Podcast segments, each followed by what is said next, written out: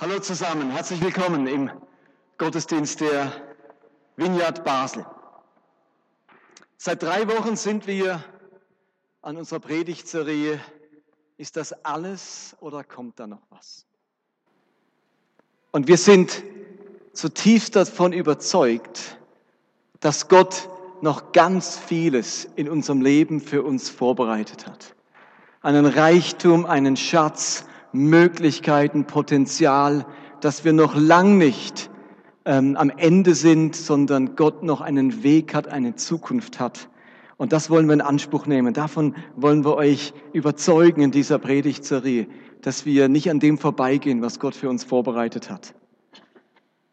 Und ich möchte nochmal diese Verse vorlesen, die ich letzten Sonntag vorgelesen habe aus dem Epheserbrief, die das wunderbar zum Ausdruck bringen, was Gott für uns vorbereitet hat. Es heißt in Epheser 3, Vers 20, dem, der so unendlich viel mehr tun kann, als wir erbitten oder erdenken, und der mit seiner Kraft in uns wirkt, ihm gebührt die Ehre. Also es ist ein Gott, der unendlich viel mehr tun kann. Erinnert euch, Hyper, Hyper, Ex weit, weit über das hinaus, was wir uns vorstellen können, kann Gott in unserem Leben wirken. Und im gleichen Epheserbrief schreibt Paulus in Kapitel 1, Gott öffne euch das innere Auge, damit ihr seht, welche Hoffnung er euch gegeben, zu welch großartigem Ziel er euch berufen hat. Er lasse euch erkennen, wie reich er euch beschenken will und zu welcher Herrlichkeit er euch bestimmt hat. Das sind zwei großartige Verse, die genau davon reden, wie viel Gott für uns vorbereitet hat, welche Herrlichkeit und wie viel mehr, als wir uns vorstellen können. Das gilt dir. Gott hat mit dir noch etwas vor. Und wir haben dann gemerkt in, im Alten wie im Neuen Testament, dass Menschen immer wieder an den Punkt kamen, wo sie dachten, das war's jetzt gewesen. Abraham wird sich gedacht haben, naja, diese Idee, mit diesem großen Volk, das ist dann gewesen, meine Frau ist unfruchtbar. Und plötzlich wird dieser Isaak geboren und alle merken, da ging noch etwas. Gott war noch nicht am Ende. Oder dieser Josef, der im Gefängnis sitzt, falsch beschuldigt, ohne Aussicht auf einen fairen Prozess und sich dachte, ja Gott, die Träume, die du mir geschenkt hast, mal was aus mir werden soll, das ist jetzt wohl gewesen. Und plötzlich wird er befreit und wird zum höchsten Mann in Ägypten und all das, was Gott zugesagt hat, über, er, über das, was er sich vorstellen konnte da im Gefängnis, hat sich tatsächlich ereignet. Und als die Jünger am Karfreitag Jesus zu Grabe tragen, werden sie gedacht haben, na ja, diese Hoffnung auf einen Messias, der alles anders werden lässt, das ist jetzt wohl gewesen. Er ist tot. Und am Ostersonntag steht Jesus von den Toten auf und macht für alle Zeiten deutlich, dass er das letzte Wort hat und dass es noch lang nicht das Ende ist, auch wenn es für uns aussieht, als wäre es das Ende, als würde da nichts mehr gehen. Und bisher haben wir uns die ganze Thematik ähm, angeschaut und überlegt, was in unserem Leben das persönlich heißt. Was heißt das für dich in deiner Ehe, in deinem Glaubensleben, an deiner Arbeitsstelle, bei deiner Gesundheit? Wo bist du an einem Ende angekommen, wo du denkst, da geht nichts mehr? Und was hat Gott im Gegensatz dazu noch vor? Wo haben wir Verheißungen Gottes noch nicht in Anspruch genommen? Oder wo sind wir gerade in diesem Beschneidungsprozess oder in einem Wachstumsprozess, wenn ich euch an letzten Sonntag erinnern darf?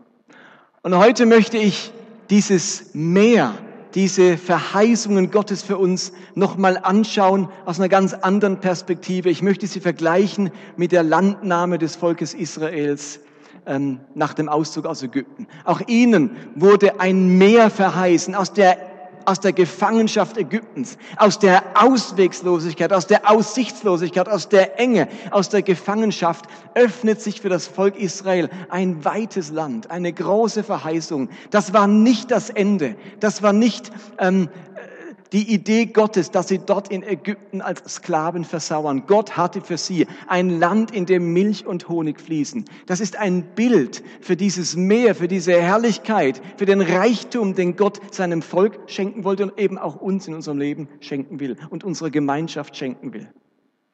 Ich bin überzeugt davon, dass ganz viele alttestamentliche Geschehnisse nicht nur aufgeschrieben sind, um uns in historischem Sinne zu informieren, sondern es ist für uns wie eine Lektion, ein Zeugnis dessen, was Gott tun kann. Und dass diese alttestamentlichen Geschichten, auch die von der Landnahme, wichtige Lektionen für uns enthält, das hat schon Paulus erkannt. Und er schreibt im Korintherbrief, liebe Brüder und Schwestern, erinnert euch daran, was unsere Vorfahren während ihrer Wüstenwanderung erlebten. Was damals mit unseren Vorfahren geschah, ist eine Warnung an uns. Aus dem, was mit unseren Vorfahren geschah, sollen wir eine Lehre ziehen, schreibt Paulus. Also diese Geschichten, die haben nicht nur einen historischen Wert, sie haben einen geistlichen Wert, die sind für uns eine Lektion, die sind für uns eine Warnung. Und was ich heute machen möchte, ist euch anhand dieser Geschichte der Wüstenwanderung zwei Lektionen mitgeben, um näher an unser verheißenes Land ranzukommen. Verstanden, um was es geht? Gott hat große Pläne mit dem Volk Israel. Er möchte sie zu einem großen Volk machen. Er will ihr Gott sein und sie in ein wunderschönes Land bringen. Aber dieser Zuspruch, diese Verheißung verwirklicht sich nicht unmittelbar, sondern das Volk Israel landet zunächst einmal im falschen Land, nicht in dem, wo Milch und Honig fließt, sondern in dem, wo der Pharao herrscht und sie zu Sklaven macht. Und dann beruft er Mose und erneuert seine Zusage an das Volk und sagt ihm, mit dir mache ich diese Verheißung jetzt wahr. Und er spricht zu Mose, 2. Mose 3, ich bin herabgekommen, um das Volk von, seiner, von seinen Unterdrückern zu befreien. Ich will es aus Ägypten führen und in ein fruchtbares und großes Land bringen, ein Land, das von Milch und Honig überfließt. Ich bringe es in das Land der Kanaaniter, Hethiter, Amoriter, Perisiter, Hiviter und Jebusiter. Also diesem historischen Israel wurde ein Land zugesprochen. Das Land der Kanaaniter, Hethiter, Amoriter und so weiter. Also eine geografische Fläche, ein Lebensraum, der von besonderer Qualität und Fruchtbarkeit sein sollte. Und bis heute gibt es Krieg und Konflikt um genau diesen Zuspruch, um diese geografische Fläche. Aber als Volk des neuen Bundes, als Christen im Neuen Testament, ist uns im Gegensatz zum historischen Israel kein geografisches Land von besonderer Fruchtbarkeit oder so zugesprochen. Unser Land ist kein geografisches, sondern es ist, unser verheißenes Land ist ein Zustand. Dieses Land, das uns verheißen ist, das findet überall dort statt, wo Gottes, wo Gottes gute Herrschaft aufgerichtet wird. Für uns geht es überhaupt nicht um Geografie. Für uns geht es um den Zustand, wenn Gottes Herrschaft aufgerichtet wird. Also das Land, das verheißene Land des neuen Bundes, das findet sich dort, wo verlorene Menschen von Jesus gefunden und errettet werden. Es findet sich dort, wo traurige Menschen getröstet werden oder wo hungrige Menschen gespeist werden. Es findet sich dort, wo Frieden gestiftet wird, wo kranke Menschen geheilt werden, wo Zerbrochene wieder aufgerichtet werden und wo Verzweiflung einer frohen Botschaft weicht. Und wir haben diesem Land auch einen Namen gegeben, unserem verheißenen Land. Es heißt griechisch Basileia, Reich Gottes, Königreich Gottes. Unser verheißenes Land ist kein geografischer Ort, es ist ein Zustand, nämlich die Basileia, die Herrschaft Gottes unter uns. Diesem verheißenen Land streben wir entgegen persönlich und auch als Gemeinschaft. Und dann kam unser Josua und unter ihm konnte das Volk dann tatsächlich das Land einnehmen. Und wenn diese alten Geschichten aufgeschrieben wurden als Lektion für uns, so wie Paulus das eben formuliert hat, dann ist die Frage, was können wir denn? Für unsere Landnahme, für die Verwirklichung vom Reich Gottes in unserem Leben und für uns als Gemeinschaft. Was können wir daraus lernen? Wie, wie kommen wir zu diesem Meer, zu diesem Schatz und den Verheißungen, die Gott für uns vorgesehen hat? Und deswegen zwei Lektionen aus der Eroberung des verheißenen Landes. Zwei Lektionen für uns, wie wir das einnehmen, dem näher kommen, was Gott uns zugesprochen hat. Die erste Lektion habe ich übertitelt mit dem mit dem Ausdruck Schritt für Schritt. Gott hatte dem Volk Israel die Grenzen dieses Landes, also bei ihnen ist ja dieses geografische Land, sehr deutlich gezeigt. Er hatte ihnen ihr Land abgesteckt. Als das Volk auf seiner Reise ins verheißene Land war, sagte Gott ihnen in 4. Mose 34, Gib den Israeliten folgende Anweisungen. Wenn ihr nach Kanaan kommt, das Land, das ich euch als Besitz, das euch als Besitz zufallen wird, dann sollen folgende Grenzen gelten. Die Südseite eures Landes soll bei der Wüste Zinn beginnen, an Edom entlang verlaufen und so weiter. Und dann wird in mehreren Versen noch die Nordgrenze, die Ostgrenze und die Westgrenze beschrieben. Danach war dem Volk klar, dieses riesige Land hat Gott für uns abgesteckt. Ein riesiges Land. Das sollen wir bekommen. Das ist das, wo uns vor Augen gemalt wird, wo sie jetzt schon mit ihrem inneren Auge sehen konnten. Das war klar umrissen. Aber jetzt sagt Gott etwas ganz Interessantes. Er sagt nämlich, dass er ihnen dieses verheißene Land nicht auf einen Schlag geben wird, sondern Stück um Stück, nach und nach. Das wird zweimal explizit erwähnt, einmal in 5. Mose 7, dort heißt es, ihr könnt es auch an der Leinwand mitlesen, Ihr braucht keine Angst vor den Feinden, also vor ihnen, vor den Feinden zu haben. Denn der Herr, euer Gott, ist bei euch. Er ist stark und mächtig und alle seine Feinde müssen sich vor ihm fürchten. Er wird diese Völker vor euch vertreiben. Allerdings lässt er euch nicht von heute auf morgen mit ihnen fertig werden. Sonst würden sich die wilden Tiere zu stark vermehren und euch Schaden zufügen. Und ganz ähnlich steht es in 2. Mose 23, dort heißt es, Panik werde ich für euch her verbreiten und so die Hiviter, Kananiter und Hethiter vertreiben. Allerdings werde ich sie nicht schon im ersten Jahr vollständig vertreiben, sonst bleiben weite Landstriche unbestellt und verwildern. Und das Wild vermehrt sich so stark, dass ihr nicht mehr Herr darüber werdet. Deshalb werde ich sie nur nach und nach vor euch vertreiben, in dem Maß, in dem ihr euch vermehrt und das Land in Besitz nehmen könnt. Habt ihr das schon mal wahrgenommen, dass diese Zuteilung des Landes schrittweise geschieht?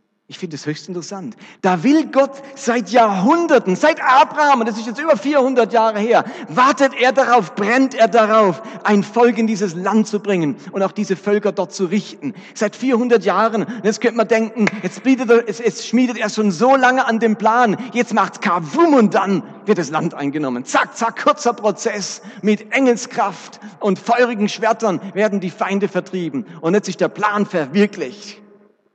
Heute eingezogen und ein Vierteljahr später ist die Sache erledigt. Jetzt wird gefeiert. Gott reißt sich wie am Riemen, er muss sich zurückhalten, um diesen Plan, dem er entgegenfiebert, den er schon lang sich ausgedacht hat, die Herrlichkeit, die er schon lange verschenken möchte, um die nur Schritt für Schritt zu verwirklichen. Weil er nämlich das Volk in die Verwirklichung dieses Planes total einbeziehen möchte. Wenn die Feinde vertrieben werden, ohne dass das Land dann besetzt wird, dann werden die Feinde zurückkommen und denken, na, mit den Israeliten ist er doch nicht so weit her. Wo bleiben sie denn? Und das Ackerland, das von den Ureinwohnern bebaut wurde, von Steinen und von Unkraut befreit wurde, das liegt dann jahrelang brach und braucht wieder die vielfache Arbeit, um fruchtbar zu werden. Und die Siedlungen, die jetzt sicher sind, frei von wilden Tieren, würden ohne Besiedelung wieder Behausungen von wilden Tieren werden. Und man müsste wieder ganz von vorne anfangen und sich von ihrem Revieranspruch befreien. Und wilde Tiere war damals ein Problem. Das, wir denken heute so, wilde Tiere. Ja, das war ein Problem. Nicht so wie heute. Und darum sagt Gott, Schritt für Schritt, nach und nach, nicht alles auf einmal.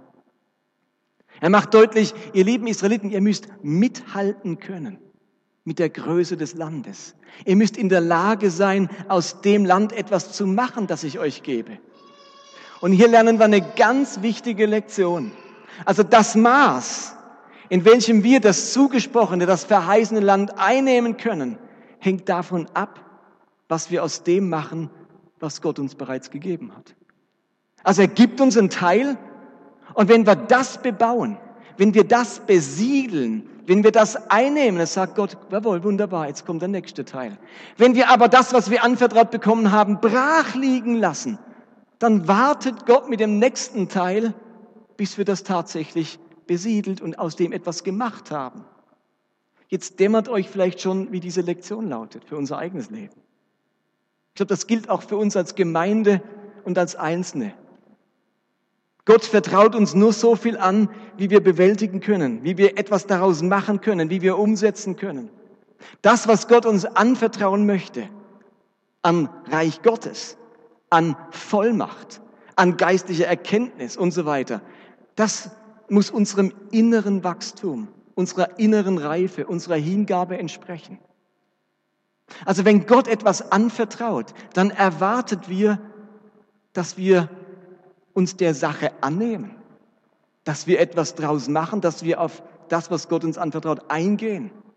Und genau deswegen schenkt Gott uns nicht alles, was er uns zugedacht hat, auf einmal. Ihr denkt euch vielleicht, ja, du predigst hier, Gott hat mehr, ja, wo bleibt's denn? Er schenkt es eben nicht auf einmal. Er, er wartet damit, weil er einen Grund hat. Er wartet auf etwas. Für vieles, was Gott uns zugedacht hat, lässt er sich Zeit. Wartet er auf uns, damit wir innerlich nachwachsen können, nachreifen können. Deswegen ist dieser Glaubenszyklus, von dem ich letzte Woche gesprochen habe, so wichtig. Dass Gott uns wachsen lässt, Frucht bringen aber dann kommt auch wieder die Beschneidungsphase und dieses Bleiben und Ruhen in Gott, damit dann innerlich was nachreifen kann, dass wir innerlich mitkommen, dass wir mit unserem Erfolg klarkommen, damit wir immer wieder die Ehre Gottes suchen und so weiter. Und dann kommt wieder eine Phase, wo Gott uns das Nächste anvertraut, wo wir wieder wachsen und Frucht bringen.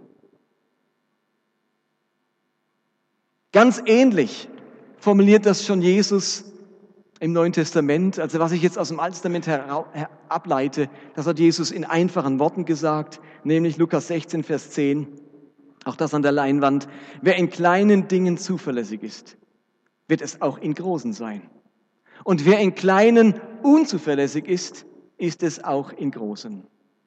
Wenn ihr also im Umgang mit dem leidigen Geld nicht zuverlässig seid, wird euch niemand das wirklich Wertvolle anvertrauen. Jesus formuliert ein ganz ähnliches Prinzip. Vom Kleinen zum Großen.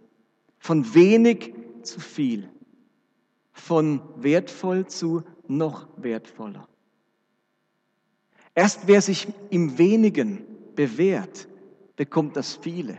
Erst wer im Kleinen treu ist, bekommt Größeres.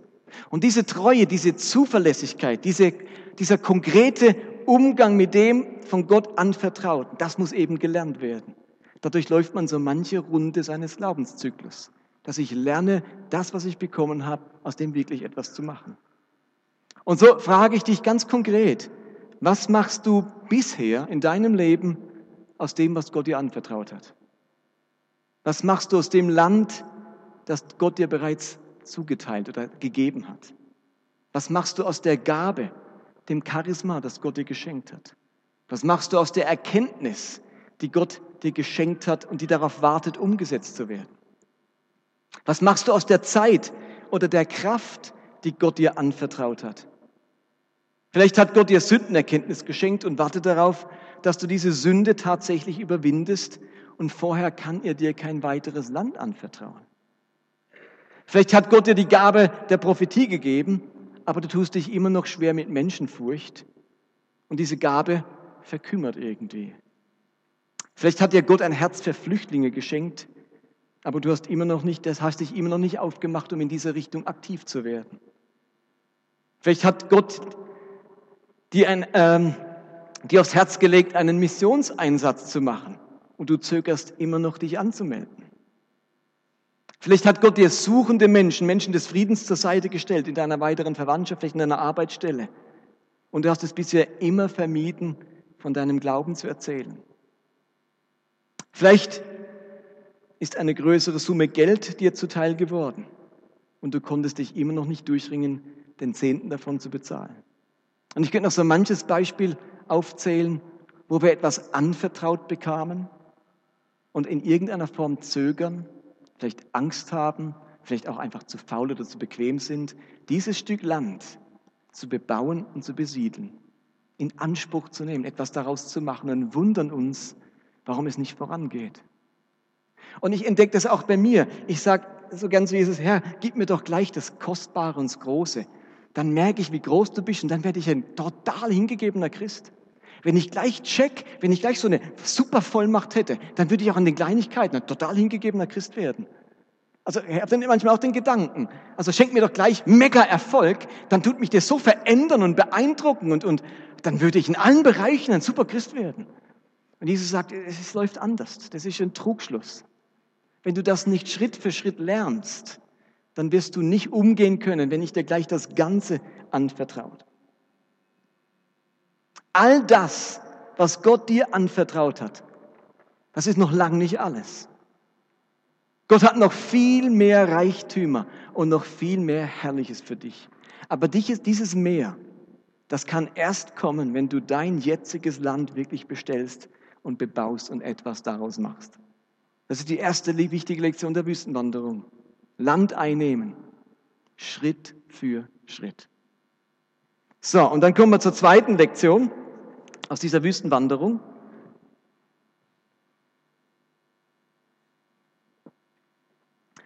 Als Gott den Israeliten das Land zugesprochen hat, da war klar, die Grenzen wurden ja beschrieben, dieses Land liegt jenseits des Jordans. Daher mussten sie also für die Eroberung, für die Einnahme dieses Landes erst den Jordan überqueren und dann sind sie drin. Jetzt gab es aber von den zwölf Stämmen Israels zwei, denen hat der Landstrich vor dem Jordan, also außerhalb des verheißenen Landes, sehr, sehr gut gefallen. Und sie haben empfunden, dass Gott ihnen dieses, diesen Teil des Landes geben möchte. Sie haben gedacht, hey, das ist unser Land. Für dieses Land haben wir eine Vision. Für dieses Land hätten wir eine Verwendung. Das wäre für uns für, von großem Nutzen. Und sie gehen zu Mose und sagen, 4. Mose 32, das Land, das wir mit der Hilfe des Herrn schon erobert haben, hat gute Weidegebiete. Wir können es gut gebrauchen, denn wir haben viel Vieh. Wenn ihr es erlaubt, würden wir dieses Land gern in Besitz nehmen und nicht mit euch über den Jordan ziehen. Für diese beiden Stämme war das Ziel erreicht. Für sie war die Eroberung zu Ende. Sie hatten ihr verheißenes Land gefunden. Sie hatten eingenommen, was Gott ihnen zugesprochen hatte. Aber genau darin lag das Problem. Sie wollten sich plötzlich vom Rest des Volkes ausklinken. Wir haben, was wir wollen, und wenn es möglich ist, würden wir uns gerne vom Rest ausklinken. Und irgendwie kann man das ja auch verstehen. Immer nach so vielen Jahren Sklaverei, endlich Freiheit, endlich auf ein gutes Land stoßen, sind durch die Wüste gewandert. Und jetzt kommen sie auf so ein erstes Stück fruchtbares Land. Man denkt sich, yeah, jetzt geht's los. Ich hab's gefunden. Ich bin zufrieden. Ich hab, was ich wollte. Es muss gar nicht mehr sein. Ich hab's. Ich bin zufrieden. Jetzt klinke ich mich gerne aus. Bye bye, Freunde. Hey, ihr könnt da rüberziehen. Holt euch das Land und es ist riesig und vielleicht ist es noch besser als das hier. Aber hey, was wir haben ist super. Wir klinken uns aus. Das war die Idee von den beiden Stämmen. Da will man sich's gut gehen lassen. Man hat so viele Träume jetzt und so vieles, was man endlich verwirklichen kann. Was kümmern mich da die anderen? Hauptsache, ich bin raus aus meinem Schlamassel und kann jetzt loslegen, mein Leben zu gestalten und zu verwirklichen. Und ich entdecke genau diese Haltung der beiden Stämme, Stämme immer wieder auch unter uns Christen. Wir haben unser verheißenes Land gefunden. Wir haben Lebensziele erreicht, Träume verwirklicht und das genießen wir. Und klinken uns aus aus dem, was Gott mit dem ganzen Volk, mit unserer gesamten Gemeinschaft, mit unserer Gemeinde oder dem Reich Gottes tun möchte. Moses sah die Problematik und antwortete diesen beiden Stämmen folgendes. Sollen die anderen Stämme allein in den Kampf ziehen, während ihr ein gutes Leben habt? Wenn ihr hier bleibt, nehmt ihr den Israeliten allen Mut, über den Jordan in das Land zu ziehen, das der Herr ihnen geben will. Also wenn es darum geht, als Gemeinde das Land zu erobern, das Gott uns zugesprochen hat, das Maß an Reich Gottes, an Basileia zu erleben, das uns zum Beispiel in der Apostelgeschichte beschrieben wird. Wenn es darum geht, Verlorene zu finden, Zerbrochene Kranke zu heilen, Licht in die Stadt zu bringen, Salz der Erde zu sein, ganz praktisch auf die Liebe Gottes hinzuweisen, den Armen zu dienen, Flüchtlinge zu beherbergen und die gute Botschaft zu erzählen, dann geht das nur gemeinsam. Wenn jeder sich ausklingt, weil er seine persönlichen Ziele abarbeiten muss und ein gutes Leben haben möchte und sein Land gefunden hat, dann ist das für die anderen total entmutigend, sagt Mose. Wenn ihr hier, äh, wie heißt es hier, ähm, sollen die anderen den Kampf ziehen, während ihr ein gutes Leben habt. Das nimmt allen Israeliten den Mut.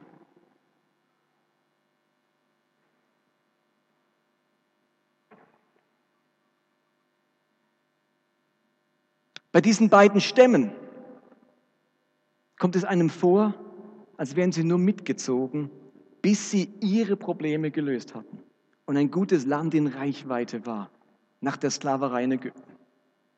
Und kaum war ihr persönliches Glück in Reichweite, kaum schnupperte man Freiheit, war es zu Ende mit Verbindlichkeit und Solidarität und Hingabe aneinander. Wir bleiben hier, uns geht's gut, wir klinken uns aus.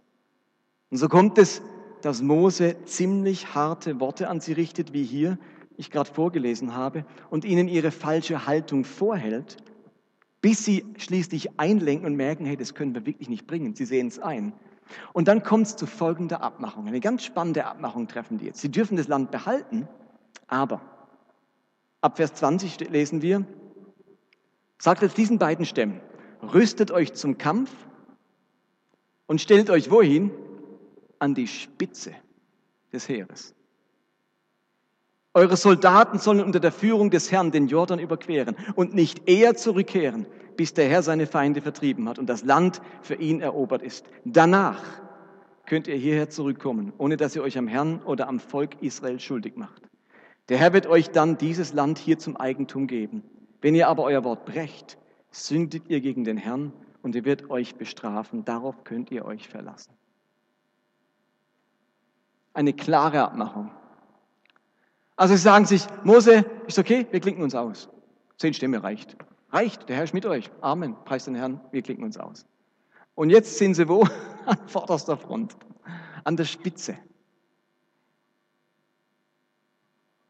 Obwohl sie ihr Land gefunden hatte, ging es eben darum, dabei zu bleiben, an vorderster Front zu bleiben, ein Volk zu bleiben und eine gemeinsame Vision aufrechtzuerhalten.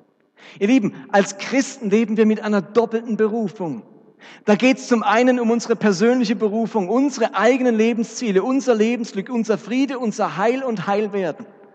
Und Gott hilft uns gerne dabei, dass, unsere, dass unser persönliches Leben gelingen darf, dass unser Potenzial sich entfaltet und sich großes persönliches Lebensglück einstellt. Aber ihr Lieben, wir haben auch eine Berufung in einer Gemeinschaft im Volk Gottes, von der wir uns nicht ausklinken können. Bei Gott geht es nicht nur um private Erlösung.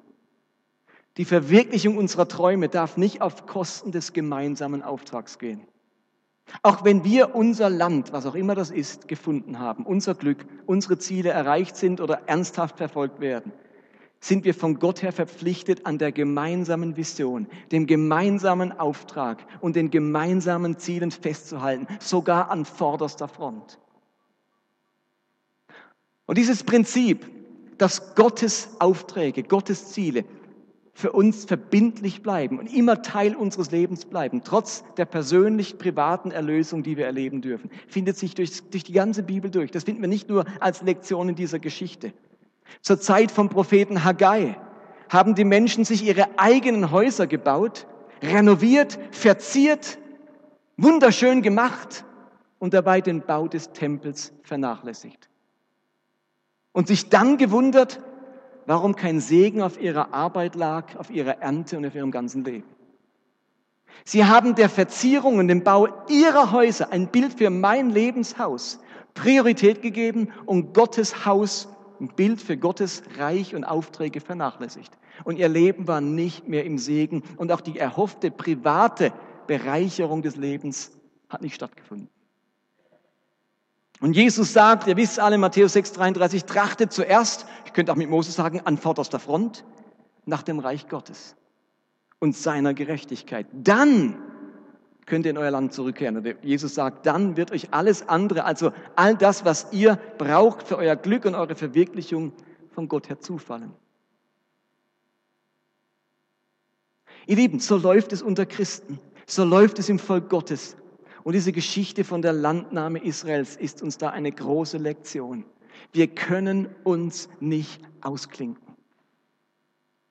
Wenn du hier in die Kirche kommst oder ein Teil vom Reich Gottes geworden bist, allein mit der Intention, dass sich dein persönliches Glück und deine private Erlösung ereignet und verbessert, dann fehlt dort etwas. Du kannst dich nicht ausklinken von dem, was Jesus von seinem Volk will, nämlich dass der Himmel auf die Erde kommt, dass dieses Reich Gottes gebaut wird.